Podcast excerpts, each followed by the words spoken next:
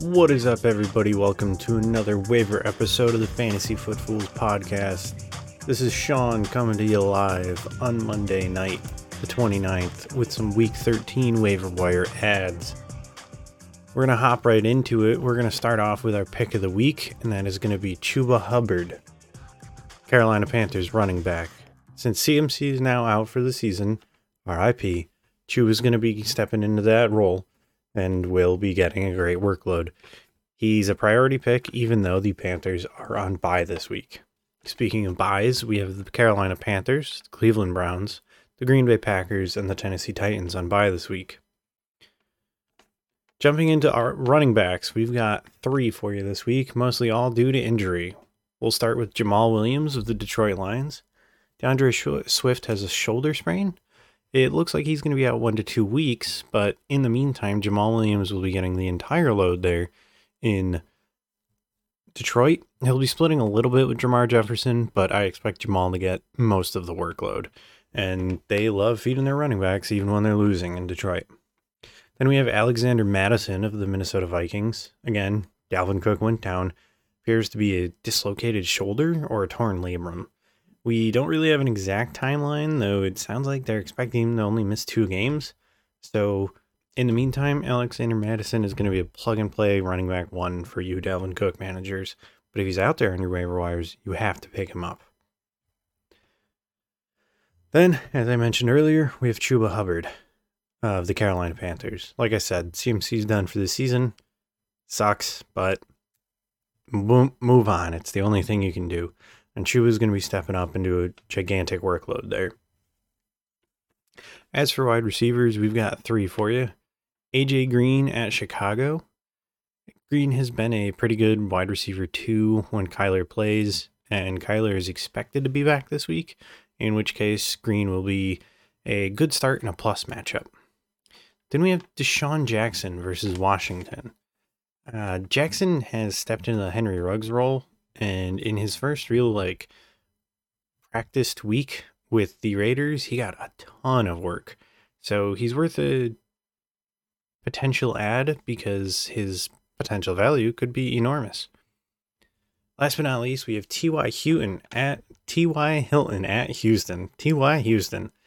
Um, listen, it sounds silly, but he always beats the ever living crap out of the Houston Texans. I know it's not really analysis, but it happens year in, year out, week in, week out when he plays the Houston Texans. I mean, earlier this year, he had been off to a monster game before he got injured against them. So start him up because it's T.Y. Hilton versus Houston. It's like, listen, some things just happen, okay? It's weird, but it works like this sometimes. For quarterbacks, we have Tyrod Taylor versus Indianapolis. Taylor's been a fairly boom bust quarterback, but Indianapolis is a really good matchup for quarterbacks. And I expect Tyrod to be able to put up good points against that very weak passing defense. Then we have Tua versus the Giants. Tua has been a very, very good uh, plug and play option on the off the waiver wire this year. He's been reliable and he just seems to be getting better as the week goes on, just as the Dolphins do as a whole.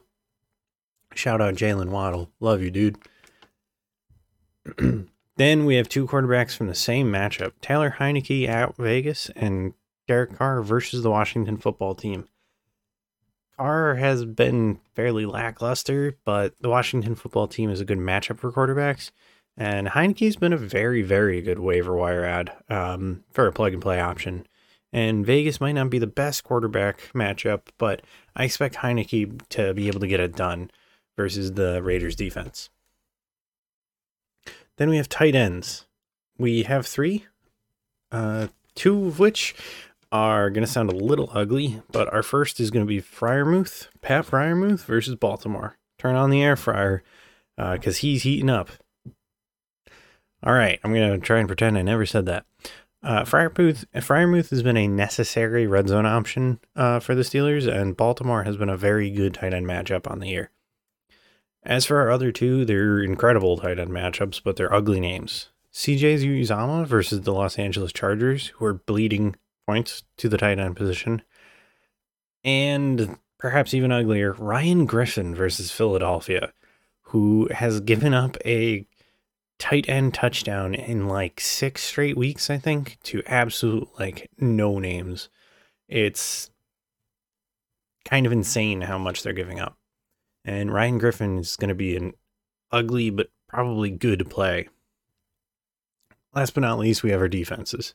Philadelphia at the Jets. Philly's a good passing defense, like very good passing defense. And the Jets are the Jets. Zach Wilson is Zach Wilson. Minnesota at Detroit. It's Detroit. Defenses do well against them. And Minnesota's pass rush has been pretty good this year. And last but not least, Miami versus the Giants. I know, I know. Miami's been a bad, bad defense for fantasy all year. But uh this week against the Giants and Danny Jones, or Dan- Danny Jones, Daniel Dimes, uh, in particular, he the Miami defense should be able to terrorize him. They've been on a tear these last few weeks against very good quarterbacks, and I expect them to keep that streak up against Daniel Jones. Uh, dude turns over the ball like it's his job, despite it being the literal exact opposite of his job. Alrighty, that was a very quick one, faster than even I expected, but uh, that's our waiver wire options for week 13. Best luck in your matchups this week, and we hope you get some good guys off the waiver.